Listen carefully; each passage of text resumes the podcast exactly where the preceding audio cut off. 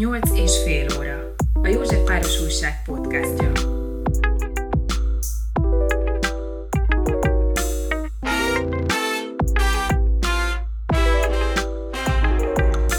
Bányai Géza vagyok. A beszélgetésben a Józsefvárosi városfejlesztések hátteréről beszél Molnár György, a lakáspolitikával foglalkozó polgármesteri tanácsadó, aki régi motoros a 8. kerületi politikában, de életének minden személyes vonatkozása is ide köti. A mélyebb összefüggéseket feltárva többek között azt állítja, hogy a nívós és drága lakásokkal teli korvénysétány fejlesztése a szociális lakásprogram megvalósítását szolgálta. Ennek kapcsán lapunkat, a Józsefváros újságot is megrótta, mert túl sokszor emlegettünk gentrifikációt ezen fejlesztések kapcsán. Molnár György nem politikai kinyilatkoztatásokat tett, hanem tudós szakértőként igen érdekes részletekkel szolgált, érdemes meghallgatni.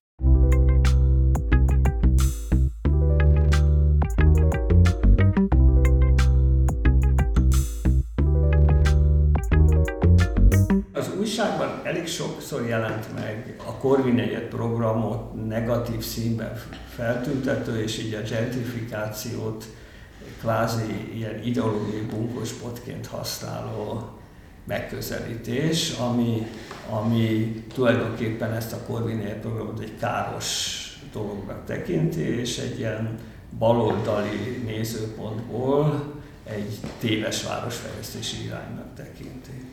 Ugye én meg azt gondolom, hogy ez egy, ez egy súlyos tévedés, ami egyrészt ismerethiányból ered, tehát hogy a mostani állapotokat vetíti vissza, másrészt ideológiai természetű előítéletekből, vagy felszínes gondolkodásból, és hogy, és hogy, hogy ez a megközelítés az én szememben valójában távol áll a baloldalitól. Most neked nagyon meg kell indokolnod, mert te számítasz baloldalinak, hisz a részben az MSZP-t képviselted sokáig, részben pedig az egész munkásságod az itteni mostani lakáspolitika, és hát ez erősen baloldali, vagy inkább úgy mondanám, hogy szegény pártét. Hát a kettőt össze lehet kötni ebben Igen, az esetben.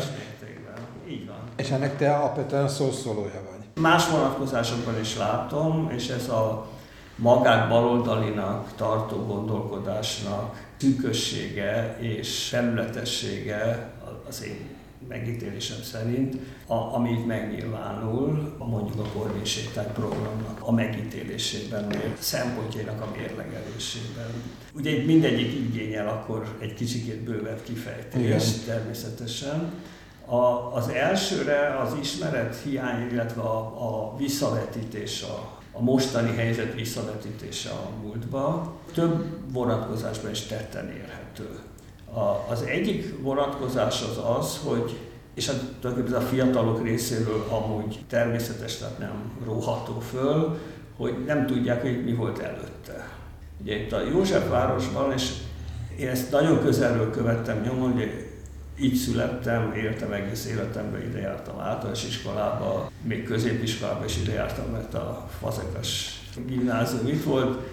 Az abszolút véletlen miatt még egyetemre is itt jártam, mert a, az mondjuk már nagyon a kedvenc széle, de a matematika szak az a múzeum körúton volt. Tehát csak azt akarom mondani, hogy elég jól ismerem, több helyen is laktunk a kerületben. Vissza tudok elég régre menni, hogy, hogy, hogy milyen folyamatok voltak, és nem akarok, nem akarok visszamenni a, a gyerekkoromig, ahol az én osztálytársamnak körülbelül az egyharmada üzlet és pince lakásokban lakott. A lényeg az, hogy a rendszerváltás után és a rendszerváltás környékén itt nagyon-nagyon sokat romlott a helyzet, tehát érzékelhetően sokat romlott. Négy nagy gettósodó terület volt Józsefvárosban, akkor még ezeknek nem volt nevük, de a mai néven emlegetve. Az egyik volt a Magdolna negyed, a másik az Orci negyed, a harmadik volt a prostitúciós terület, a kocsisor és környékkel, mi, mi ott laktunk egyébként azon a környéken. Kocsisor az mit, melyik utca? Kocsisor az a, az a József utca volt, és ugye azt jelenti, hogy aki esetleg nem tudja, tehát azt jelenti, hogy a prostituáltak a stricik felügyelete alatt álltak végig a József utca fái alatt, és a autóval jöttek, itt lépésben 10 20-szal araszoltak a kocsik, nézték a potenciális kuncsaftok, nézték a kocsiból a lányokat, és akkor ha valaki megtetszett nekik, akkor pillanatra megálltak, és akkor beszállt a lány a kocsiba, és elmentek valahova. Helyet is ismertem, ahova jártak. Számos személyes ismeretség is volt, tehát nehéz sorsú asszonyokat, akik, a, a többség nem helyi volt, de a helyek közül többet is ismertem, olyanokat is, akik aztán iszonyú erőfeszítésekkel sikerült nekik kiszállniuk. Most tényleg ez egy leíró jelleggel mondom, és hogy a kocsisor, a, a, tehát hogy az autók ott araszoltak, és akkor a Nagyfors utcában, vagy előbb valamelyik mellék utcában visszafordultak, a dérin jöttek vissza, ott a déliben is ez egy kisebb mértékben volt, egy kevésbé, és hát ugye a Rákóczi tér volt egy, egy ilyen fontos, ahol bizonyos speciális igényeket elégítettek ki. Emiatt a környék eléggé leromló félben volt, és például a népszámláláskor ilyen szegregátumokat, helyi mikroszegregátumokat pont ezen a környéken állapítottak meg a népszámlás adatok alapján pont a, a Népszínház utcát a József utcával összekötő mellékutcákban, a Fecske utca, Tolnai Lajos utca, tehát ez a négy gettós A negyediket nem mondtad szerintem. És a, ja, hát és a negyedik a Korvin negyed, bocsánat, mert ugye ez volt a lényeg, a poén, tehát és a negyedik volt a Korvin negyed területe, és az volt messze a legrosszabb állapotú az összesből. Ugye akkor nem hívtuk Korvin negyednek, de ennek a területnek, ez a Korvin mozi mögötti nagy terület, Leonardo, Futó, ö, ö, utcák, ezek nagyon leromlottak voltak, több okból. Az egyik ok az, hogy még az előző századfordulós városfejlődés ott egy picit megállt, és ott nagyon sok volt már eleve az üres telep, te, telek, illetve ilyen kisüzemek. És akkor kisüzemek és lakóházak vegyesen, ugye másrészt akkor a, ugye itt volt a központja a 1956-ban ugye nem csak maga a Korvin negyed, hanem a, a mögött telepő területek, tehát a legnagyobb rombolás az ott következett be, hogy a forradalom leverésekor lőtték a környéket, uh-huh. ugye ott sok házon még évtizedekig uh-huh. ott voltak a nyomok is, ott egy nagyon, na, nagyon rossz minőségű lakásállomány volt a belső részeken, ugye a szélein nem, tehát ez volt a legrosszabb állapotú. Uh-huh a, a négy közül. És itt az a veszély fenyegetett, hogy ez, ha az a négy gettosú terület összeolvad, akkor lényegében a teljes középső Józsefvárosnak a, a, a nagy része, kis, kis darabokat leszámítva, nagy gettósodó területté válik, és ez jól ismert az urbanisztikai hogy ez a lefelé húzó spirál, ha uh-huh. annyira fölgyorsul, hogy egy ilyen öngerjesztő folyamattá válik, és szinte visszafordíthatatlan. Uh-huh.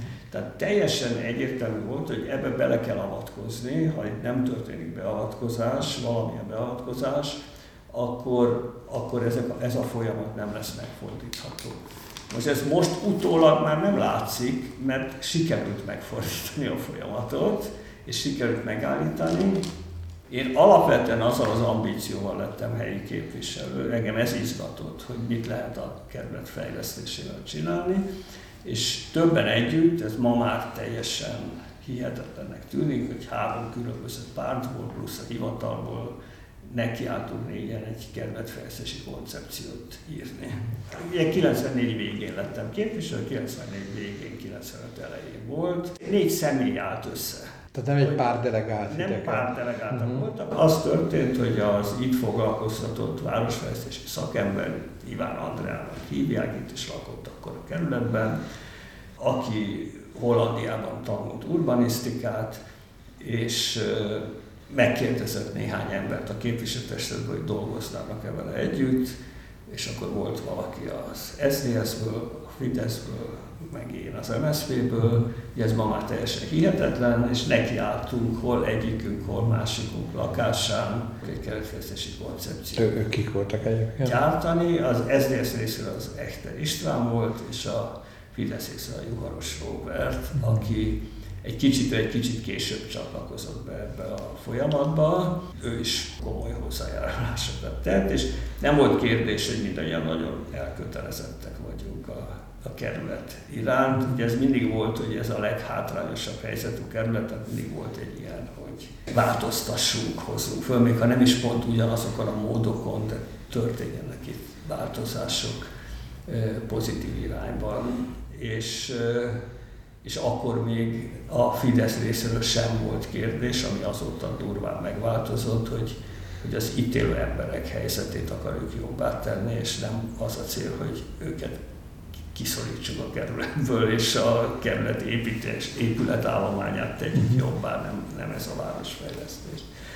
Gyártottunk egy koncepciót, és már abban a 95-ös koncepcióban megjelent, és egyébként ebben javasoltuk azt, hogy hozzunk létre egy városfejlesztési társaságot, a, amely később a rég lett a neve. De aztán a fővárossal együtt hoztak létre. A fővárossal együtt ugye a főváros kisebbségi tulajdonos volt, de sajnálatos módon a fővárosok között egy pillanatig tetszett neki az ötlet, és aztán soha többet egyetlen fillért nem adtak bele, amit én rendkívül fájlalok a 97-es létrehozás óta uh-huh. a főváros nem tett bele pénzt. Akkor nem olyan egyszerű egy ilyen céget létrehozni, tehát az eltartott egy kis ideig, 97-re hoztuk uh-huh. létre, de hogy, hogy tehát nem volt nehéz meggyőzni azt, hogy a tanácsi rendszerből örökölt hivatal nem tud egy innovatív városfejlesztési programot megcsinálni. Kérdés, most tud? jobban. Most mi sokat változtattunk már, uh-huh. sokat változtattunk. Most egy szerintem rendkívül színvonalas vagyongazdálkodási osztályban, Kerber gazdálkodási osztálynak hívják, de a városfejlesztés akkor is, tehát még ilyen körülbelül is jobb, hogyha a hivatalon kívül van, és ez a cégforma, tehát hogy nem, nem hivatalformában működik, uh-huh. hanem non-profit társaság formában működik. Na, tehát hogy a, a, a lényeg az, hogy ebben egyetért, és hogy ezt létrehozunk, és már ebben a 95-ös programban azt mondtuk, hogy kétféle rehabilitációra van szükség. Szükség van beruházó fejlesztő bevonásával folytatott rehabilitáció, és szükség van a szociális rehabilitációra. Most utal, ezt nehezen fogják föl, hogy mind a két rehabilitációt ugyanazok az emberek kezdeményezték. Mm-hmm. És szembeállítják egymással, mm-hmm. holott a kettő feltételezi egymást, és akkor úgy fogalmaztam, azóta sem tudok jobb kifejezést, hogy szükség volt a nyomor sűrűségének az oldására. És hogyha élhetek egy analógiával, hogyha egy iskolai osztályban a hátrányos helyzetű gyerekek aránya meghaladja mondjuk az osztályának a felét, a, a, a deák-diák korábbi igazgató, ugye jól emlékszem, ő egy 25%-ot mondott, akkor ott óhatatlanul bekövetkezik egy változás, és néhány éven belül már csak hátrányos helyzetű gyerekek lesznek abban az osztályban. Uh-huh. És nem lehet integrálni, és tulajdonképpen az integrált nevelés feltételei. Hát, hogyha túl sok a hátrányos helyzetű gyerek, akkor sokkal nehezebb és másmilyenné válik a pedagógiai munka, tehát ez is egy nehézség, és nagyon nehéz integrálni. Másrészt akkor elkezdik a szülők elvinni a nem hátrányos helyzetű gyerekeket. Ha túl sok a hátrányos helyzetű gyerek, akkor nagyon nehéz egy integrált nevelést megvalósítani. Ugyanúgy, hogy egy környéken már lényegben csak hátrányos helyzetű emberek élnek, vagy túlnyomó részt, és, és ezek a gettósuló területek így összeolvadnak, azok a területek, amire azt mondják az újonnan beköltözőnek, mint neked mondták, hogy ne költöz oda. Uh-huh. Ha ez így nagyméretűvé és, és teljesen átfogó közvélekedésé válik, akkor nem lehet már utána beavatkozni. És ugye ezt Nyugat-Európában, Amerikában látunk, ugye, ugye akkor jön az, akkor elkezd egy negyed teljesen lepusztulni. És ugye hozzátéve azt is, hogy, hogy ugye ebben a magyar önkormányzati rendszerben eh, ahol az önkormányzatoknak túl nagy a hatáskörük szerintem, tehát a, a, a jól működő önkormányzati rendszerekben általában nagyobb önkormányzatok vannak, ha ilyen nagy a hatáskör, vagy ha vagy kisebb.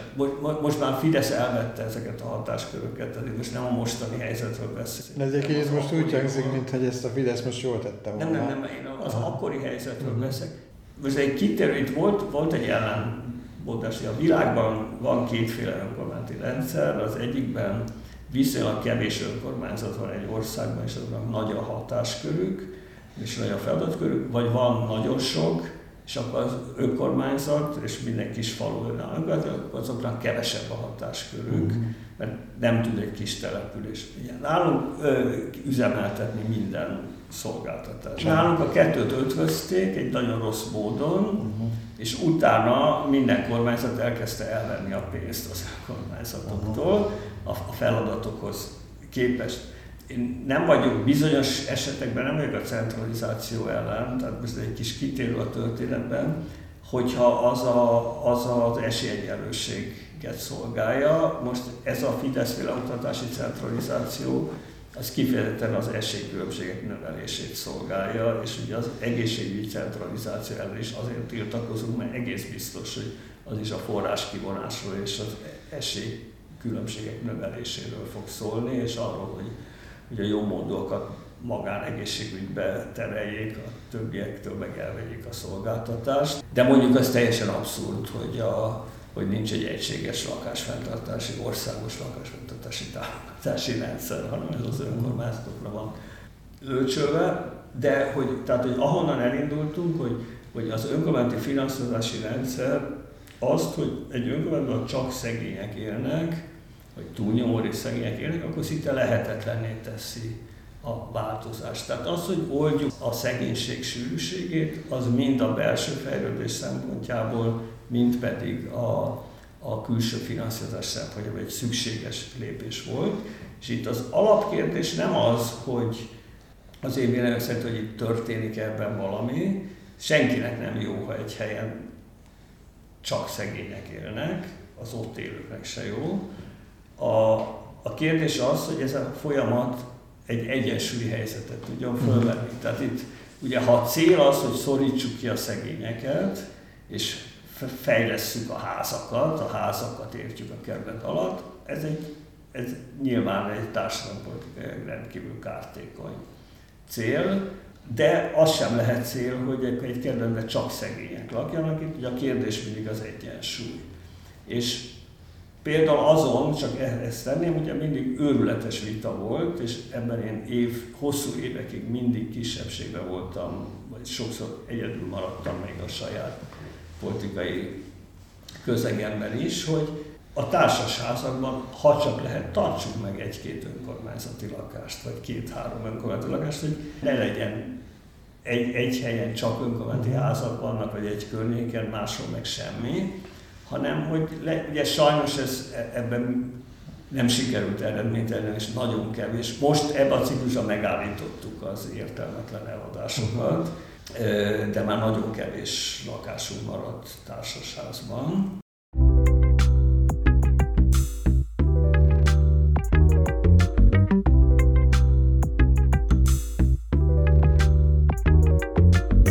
Meg tudod-e világítani ezt a problémát, túl sok szegény a lakos problémáját azzal, hogy mi a jó abban, hogy fenntartunk egy, egy arányt.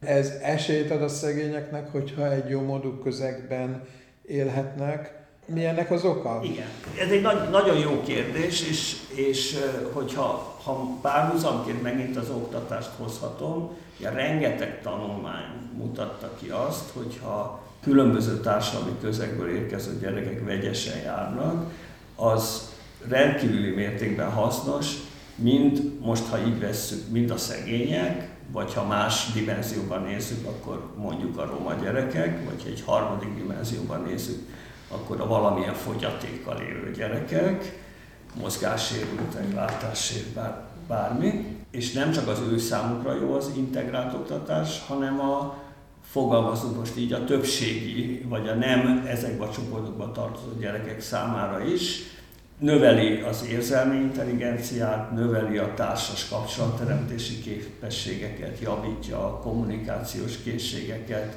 rendkívül mértékben javítja az empátiát, és a későbbi együttműködési képességeket, és ugye nagyon sok kutatás mutatja ki azt, hogy például a, a későbbi foglalkoztatásban, tehát még egy munkahelyszerzésben, pont ezek a gyerek és fiatalkori úgynevezett gyenge kapcsolatok azok, amik a leginkább hozzásegítenek az állásszerzéshez például, a jó munkahely megtalálásához, és így tovább, és a, és a, a későbbi együttműködéshez is. Ugyanaz, ami így az oktatásban és egy iskolában igaz, az egy lakóhelyen is igaz, hogy lehetővé teszi a, a sokféle szomszédsági kapcsolat kialakítását, azt, hogy emberek megismerkedjenek más típusú életmódokkal is, és létrejöjjenek olyan kapcsolatok, a szomszédsági kapcsolatok, barátságok, amik, amik, barátságok, amik, amik a későbbi életszakaszokban tudnak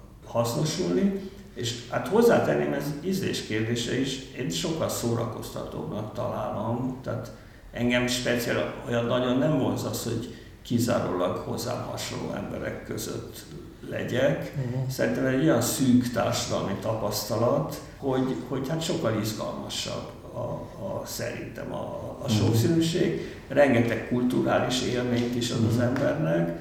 Ugye az én számomra egy ilyen Józsefvárosi körfolyosos ház, az egy nagyon izgalmas és jó, jó közeg. Uh-huh. És hát olyan társadalmi tapasztalatokat lehet így szerezni egymásról is, amik aztán az embernek a legváratlanabb pillanatokban segítenek az életben. Uh-huh. És ugye arról nem beszélve, hogy a másik oldalról nézve, hogy ha, ha meg csak szegények élnek együtt, akik nem, tudnak, nem is tudnak egymásnak segíteni, nem föltétlenül látnak olyan mintákat, hogy hogyan tudnak a helyzeten változtatni, hogyha valaki esélytelennek érzi, hogy változtasson a helyzetén, akkor sokkal nagyobb arányban használ olyan eszközöket, amelyekkel a nagyon rossz helyzetét el tudja felejtetni, tehát, tehát egyre inkább az a környék elkezd leromlani és lakhatatlanná válni, ami senkinek nem jó, azoknak se jó, akik egy kicsit arrébb élnek, az önkormánynak sem jó, és ugye legkevésbé azoknak jó, akik ebben élnek. Mm. Akkor visszatérve erre a történetre, hogy a befektetők bevonásával történő fejlesztés, ugye azért ez a terület lett erre a célra kinézve, mert ez volt a legrosszabb állapot, itt volt a legtöbb üres terek. Az igazi cél, és erről még nem beszéltem, az önkormányzati lakásállomány összetételének a megváltoztatás, ugye ezt szaknyelven úgy szoktunk hogy a lakásportfólió megváltoztatása. Ugye a, a rendszerváltás utáni hatalmas lakásadási hullám után nagyon kevés önkormányzati lakás maradt meg, és ezek a, az önkormányzati lakások sokkal rosszabb állapotúak voltak. Kisebbek volt az alapterületük, nagy részük komfort, többségük komfort nélkül volt. Értem szerint pont ezeket nem vették meg, meg egy csomó esetben ezek a házak nem lettek kijelölve, ráadásul annyira rossz állapotúak voltak. A Korvin negyed területén, tehát a, a, a Korvin sétány, most a, tehát a Korvin sétány projekt területén kb. 1100 lakás lett lebontva, uh-huh. amiből 900 lakás volt elképesztően rossz minőségű. Uh-huh. Ezek ilyen földszintes, egyenletes házak voltak? Nem csak, hát a magasabb házaknál is ugye a, az udvari front, tehát ahol a, az, a, szobakonyhák. a ócska szobakonyhák uh-huh. a végig az udvarban, és ugye jó, van néhány jó lakás az utcai fronton, olyan, hogy így, így teljesen jó ház, ami így az egész ház jó, olyan szerintem nem is, nem is volt. Bár a bonták, ugye a szélén ott több ilyen ház megmaradt, tehát ugye értemszerűen az ülői úti házak, meg a Práter utcában volt néhány jobb ház. Ez, tehát, tehát régen a Práter utca és az ülői út között az egy tömb volt. Tehát ugye nem volt köztük utca, uh-huh. ahol most a sétálni, iszonyú hosszú tömbök, uh-huh. na, rettenetes belsőkkel, uh-huh. és ugye amik a több belsejében levő házak, azok szinte lényegében mind nagyon vacak épületek voltak. Egy csomó olyan ház, ami már a megépítés, a száz évvel ezelőtti megépítésükkor is már rosszak voltak. A Rév által elvégzett fölmérés szerint ott is egy nagyon alapos elemzést készítettek, ott 900 lakás volt ami a 20. század, vagy most vagy a 21. század követelményeinek semmiképp nem felel meg, és nem láttunk más esélyt arra, hogy, hogy itt ezt a lakásállományt följavítsuk. És nem volt esztétikai értékesen? Nagyon kevés háznak volt ott esztétikai értéke, néhány műemlékház megmaradt, ugye a Táncsics ház és környéke, a Templom utca és Tömő utca sarkán, ami most a Grundnak egy része, ugye ott is egy, egy régi épület, eleve a Práter utcában. Egy-két olyan ház volt, aminek értékesebb volt a homlokzata, vagy mondjuk nagyon szép kovácsolt, vagy lépcsőkorlát, vagy, vagy kapudísz volt benne. Nyilván itt az, az alapvető kérdés az volt, hogy ha egy területet így egyben adunk el, akkor sokkal több pénzt kapunk érte, ha egy nagy fejlesztési területet adunk érte, és ebből a pénzből tudunk normális lakást vásárolni az ott élőknek. Tehát ez minden ellenkező híresztelés, utólagos átfestés se szemben, ez egy lakásprogram volt. Uh-huh. És az én értelmezésemben Közép-Európa legnagyobb és legsikeresebb szociális lakásprogramja volt, de Magyarországon ezt megközelítő uh-huh. szociális lakásprogram sem volt. De ha jól értem, a szociális részét én most ne az ottani drága lakásokban keresem. Leszögeztünk több peremfeltételt. Első peremfeltétel, hogy mindenki, aki lakást kér, az lakást kap, és nem pénzbeli megváltást. Kivétel nélkül. Kettő, hogy az igazán szegények akkor sem kapnak pénzt, ha azt kérnek, hanem lakást, csak az kap pénzt, akinek a lakhatása biztosított. Tehát ha, ha mondjuk neki van egy telke, és azt mondja, én azon fogok építkezni, az agglomerációban, a, az, az kapott pénzt. Vagy, tehát itt szociális munkások, ezzel foglalkozó emberek mindenkinek föltárták azt, hogy hol fog lakni. És a harmadik tétel az volt, hogy és aki pénzt kapott, az forgalmi értékkel, tehát ugye nem, a, nem úgy kapta a pénzt, hogy ez egy bérlakás, ami kevesebbet ér, hanem úgy kapta meg a pénzt, hogy mintha tulajdona lenne. És ezt végig szigorúan be is tartottuk, és ami iszonyú fontos, hogy akik lakást kaptak, azok átlagosan 30%-kal nagyobb méretű lakást kaptak, de az alapterület 30%-kal volt nagyobb, komfort nélküli helyett komfortos lakást kaptak. Honnan voltak ezek a lakások? És itt megint jön ez a teljesen differenciálatlan vélemény, hogy mert ki lettek szorítva a kerületből, nem, kivétel nélkül mindenki, a kivétel nélkül hat darab kivétel volt, akik speciális okokból máshol kaptak lakást, ott családi okokból, hat darab kivétel, mindenki a kerületben kapott lakást, és részben az önkormányzat vásárolt lakásokat, és aztán és azt bérbeadta, részben öt új házat építettünk.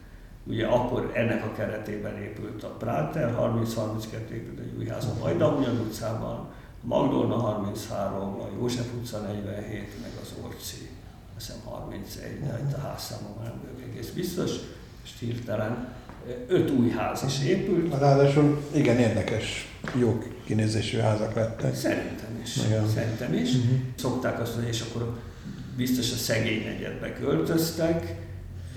A, nem, mondjuk a, a Diószeg utcában ott is épült egy új ház, ahol megvettünk, tehát beszálltunk az építésbe, uh-huh. és vettünk ott lakásokat. Uh-huh. Tehát aki a Diószeg utcába költözött, az is egy új házba vagy új lakásba uh-huh. költözött, még ezen az öt általunk építettek kívül. Uh-huh. Tehát, tehát és még néhány lakót, a Dankó utcai két új épület, az korábban épült, néhány lakót tudtunk elhelyezni. Tehát ez egy lakásprogram volt, egy szociális lakásprogram, és akkor fölmerül az a kérdés, hogy de miért nem ott kapnak lakást, kaptak lakást? a, a, a, a sétány. Iszonyú egyszerű a dolog, ott egy lakás négyszer annyi volt a négyzetméter ára, mint, mint ha veszünk egy használt lakást a piacon, e, akkor nem ennyi ember lakásprogramját oldottuk volna meg, hanem a negyedét. Uh-huh. De annyit sem, mert hiszen egy kisebb területen meg nem tudtunk volna ilyen bevételre szert tenni. Tehát a cél az a bevétel volt, és akkor erre hadd mondjak valamit.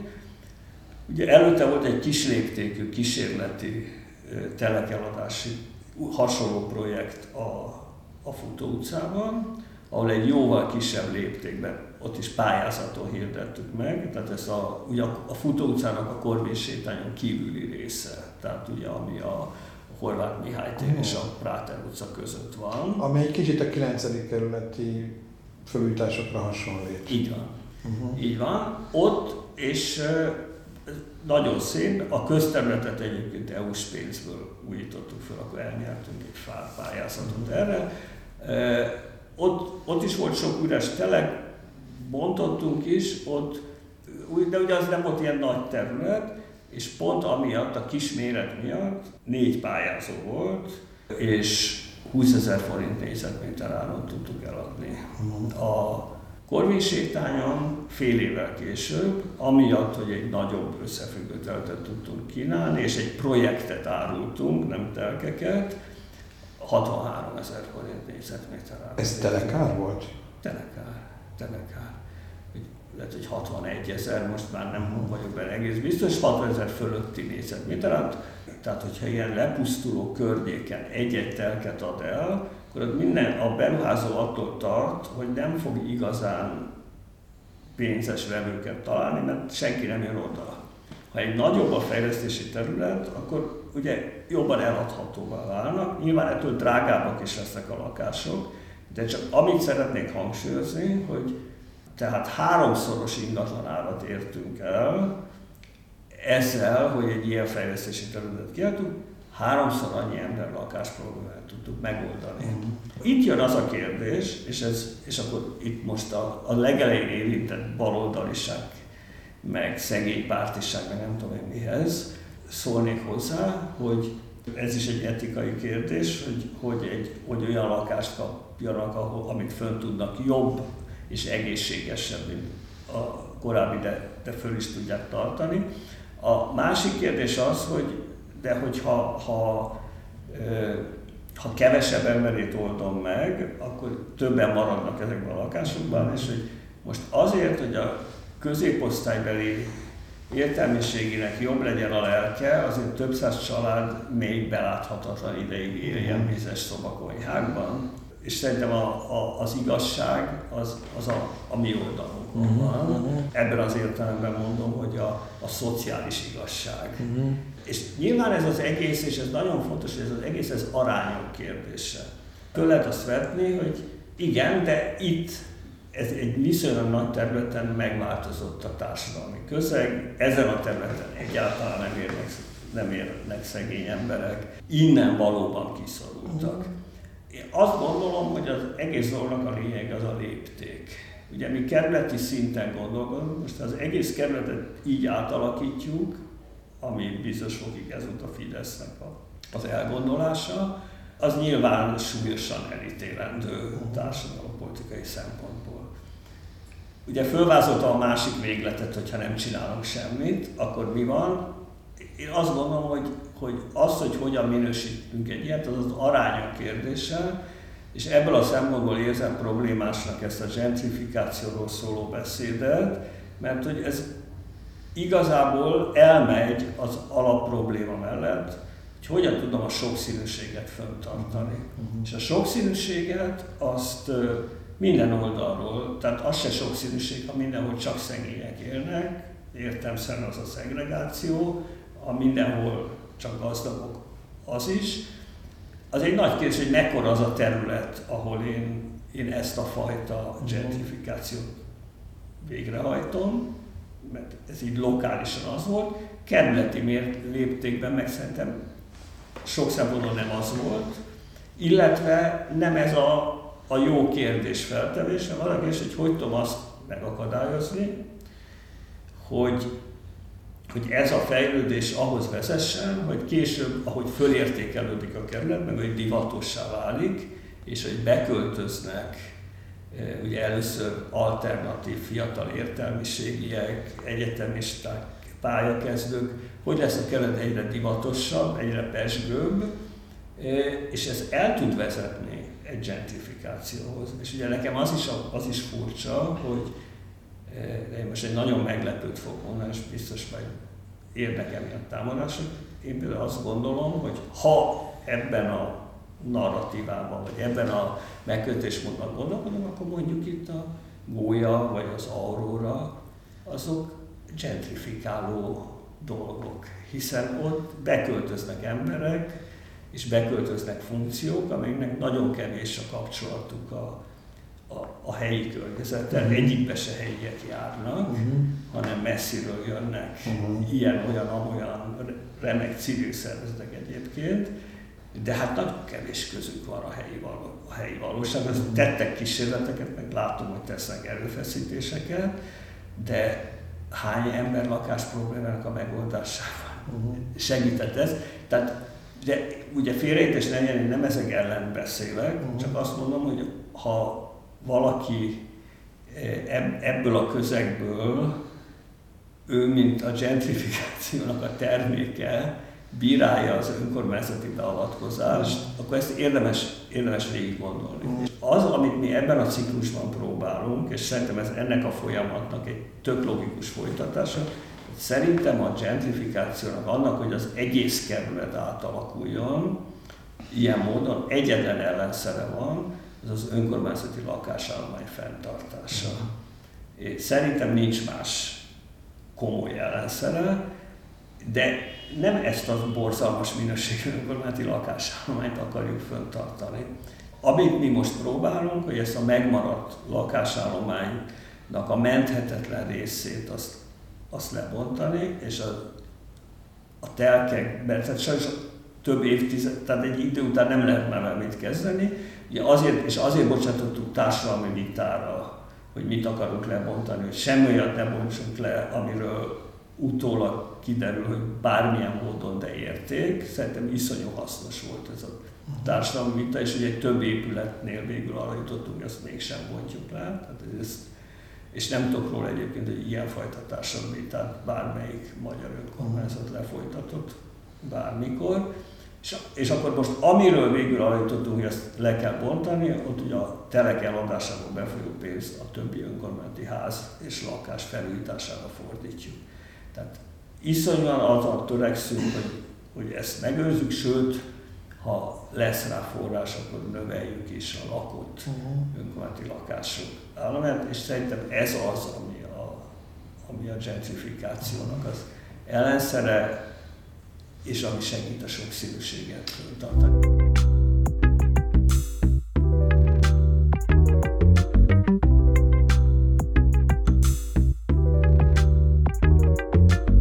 Volt egy motivum a legelején, amire még egy pár mondat elég visszatérnék, hogy a, a, a múltba történő visszavetítés. Tehát azon, hogy, a, hogy a, akik végül is pénzt kaptak, és neked az alapelveket, amit elmondok, hogy, hogy azok nem jártak rosszul. Ugye itt van egy sajnálatos kivétel, amit hajlamosak visszavetíteni a múltba, és ez nagyon végtelen fontos. Ugye hangsúlyoztam, hogy aki lakást kért, az lakást kapott, és hogy a teljes forgalmi értéken vásároltak a lakókat. Ezt a szabályt a Fidesz 2015-ben az utolsó ütemnél megváltoztatta. És a leges legutolsó bontásodnál a Bókai utcában, ott a forgalmérték 60%-áért akarták kivásárolni, és terrorizálták a lakókat, és egy nyomást helyeztek rájuk, hogy inkább fogadjanak el pénzt, és, és ezen a nyomott áron.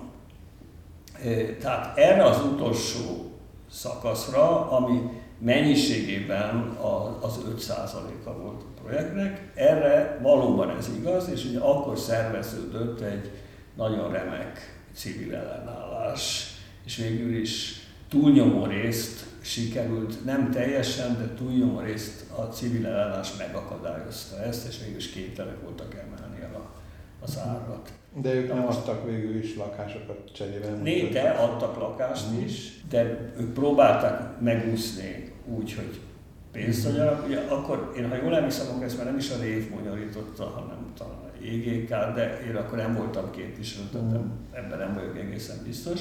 De a lényeg az, hogy akkor, ami akkor történt, az az önkormányzat részéről rendkívül mértékben inkorrekt volt. De az a furcsa dolog történt, hogy ezt az akkor aktív civilek, vagy akik figyelték az ő tevékenységüket, azt visszavetítették a múltba, uh-huh. azt feltételezve és folyamatosan arról beszélve, még ma is, és ugye ez mindig az emberek egy kicsikét így fájdalmas, hogy 50-szer mondtuk el a legkülönbözőbb közegben, hogy ez korábban nem így volt, és uh-huh. mint hogyha ezt nem akarná elhinni. Nem lehet, hogy itt a Ferencvárosi példa is bejátszik? De hát, de, hát bejátszik. Mert hogy ott, ott pedig ugye... De az is bejátszik. Ott, ott, ott hasonló, tehát ott, ott végül is pénzbeli Igen. Tehát, hogy van, megtérítést ugye... adtak, és ott, ott, ott az volt a cél, amennyire én ismerem, hogy, hogy kitelepítsék így most van. szó szerint kitelepítsék igen. a lakókat, egy teljesen új közeget hozzanak létre.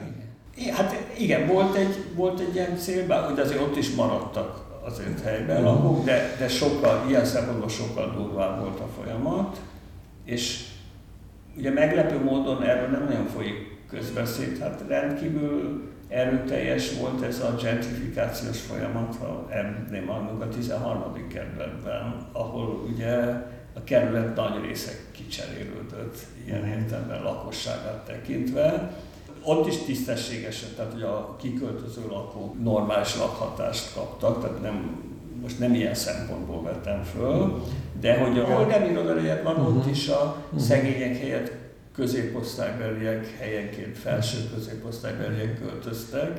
Tehát engem mindig kicsit meglep, hogy ez a kicsi lakáspolitikai központú Józsefasi beavatkozás miért vált ki sokkal nagyobb társadalompolitikai kritikát egyes körökben, mint akár a 13. kerület, akár a 9. kerület, ugye a 13-ban sokkal nagyobb léptékű volt ez a teljes átalakítás, de most ugye én nem az ő folyamataikat bírálom, hanem a, a, a, a kritikusok magatartását nem teljesen értem. A 9 meg, ahogy te mondod, ott sokkal kisebb szo- szociális figyelem irányult arra, hogy mi történik a kiköltözőkkel. Most ugye egész József városban elég jellemző az, hogy kifelé is, tehát most már a Éles utca, Diószegi utca és még ilyen nagyon sok új épület épül, amit vállalkozók hoznak létre. Igen. Ebből néha vannak ö, súlyos konfliktusok is, mint például a József utcában,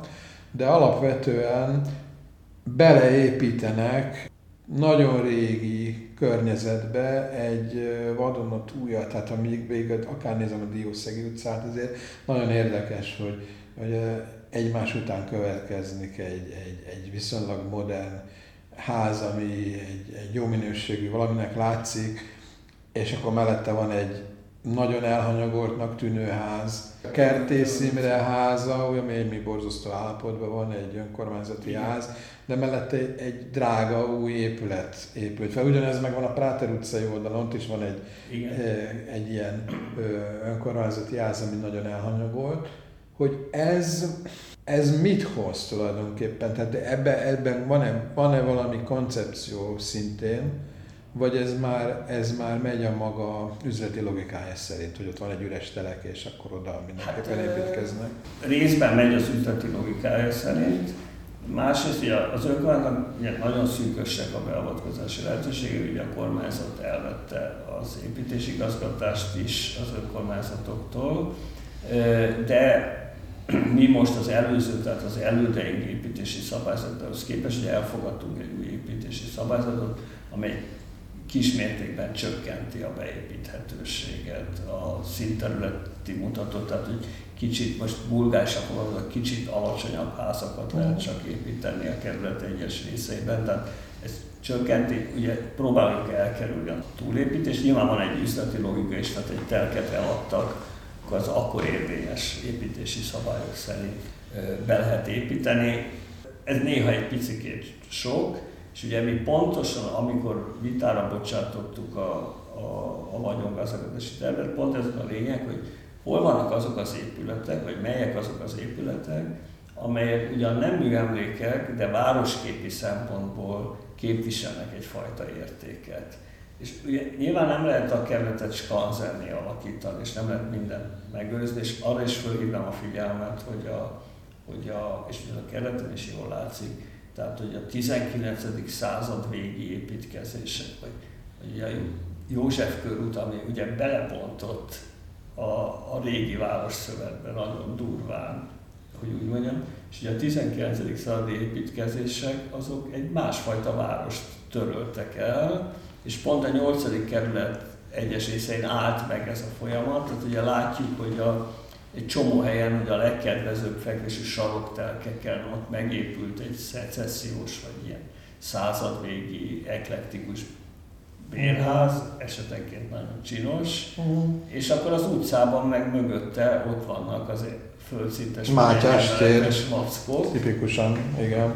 Vagy a, vagy a, hát igen, például a Mátyás tér is ilyen, ugye ott, ahol ott van a, a, Ahhoz a, patika, meg az üveges, mellette ott van a száz, több mint száz éve épült Magda udvar, meg, uh-huh. és pont a másik sarkán is ott van a kesztyűgyár, aminek a helyén egy, valóban egy kesztyűgyár volt, ami ott maradt egy egyemeletes ipari épület. Vele szemben meg egy szép És vele szemben ott van egy gyönyörű, szép, nagy, igazán szép ház. Uh-huh. Tehát, hogy ez, egy, hát ez a város egy élő folyamat, szervesen fejlődik. Én ezt fontosnak gondolom, hogy őrizzük meg a múlt emlékeit, és ezt ne töröljük el. De hát az sem cél, hogy egy ilyen városban ez változatlan legyen, tehát megint ugyanoda jutunk, amit az előbb mondtam, az egyensúly kérdése. Tehát szerintem az, az igazi kérdés az az, hogy hogy lehet megtalálni azokat az egyensúlyokat, hogy a különböző szempontok találkozzanak, és, és itt hagyd kötném, hogy az a fajta részvételiség össze ez, amit mi próbálunk csinálni, és ami szerintem nagyon újszerű, és ugye, mint az önkormányzat részvételi irodája, közösségi részvételi irodája, ugye az arról is szól, hogy ezeket az egyensúlyokat, ezeket nem a politikának kell megtalálnia, hanem a mi dolgunk inkább az, hogy a közösség együtt meg tudja találni. És, és tudjunk olyan fórumokat teremteni, ahol, ahol ezt értelmes vitákban meg lehet vitatni. És én azért tartom nagyon, tehát hogy sok szempontból problémás, hogy egyrészt a Fidesz durván támadja ezt a közösségi részvételt, mint hogy ez egy politikai kampány lenne, holott, holott egyáltalán nem az. Másrészt, hogy, hogy hát van néhány ilyen közismert kerületi troll, akik meg folyamatosan igyekeznek szétverni ezeket a vitákat, és a, vagy, vagy csak egy, egyfajta e, hiúsággal elegy, e, e, nem tudom, saját igazságuk egyoldalú, uh-huh. és semmilyen más igazságuk egyoldalú képviselte, vagy szerintem egy részük valószínűleg fizetett uh-huh. troll hogy, hogy próbálják az értelmes vitát ellehetetleníteni minden eszközzel. Hát szerintem ez ki fogja forni magát. Mm. Tehát csak, csak azt akar, csak azért mondom, hogy szerintem ez a részvételiség eh, az nem egy ilyen bolytak alapon, hanem hogy az tulajdonképpen ez a fajta város, az ilyenfajta városi folyamatokban a, a az egyensúly megtalálásának egy, egy alapvető fontosságú eszköze.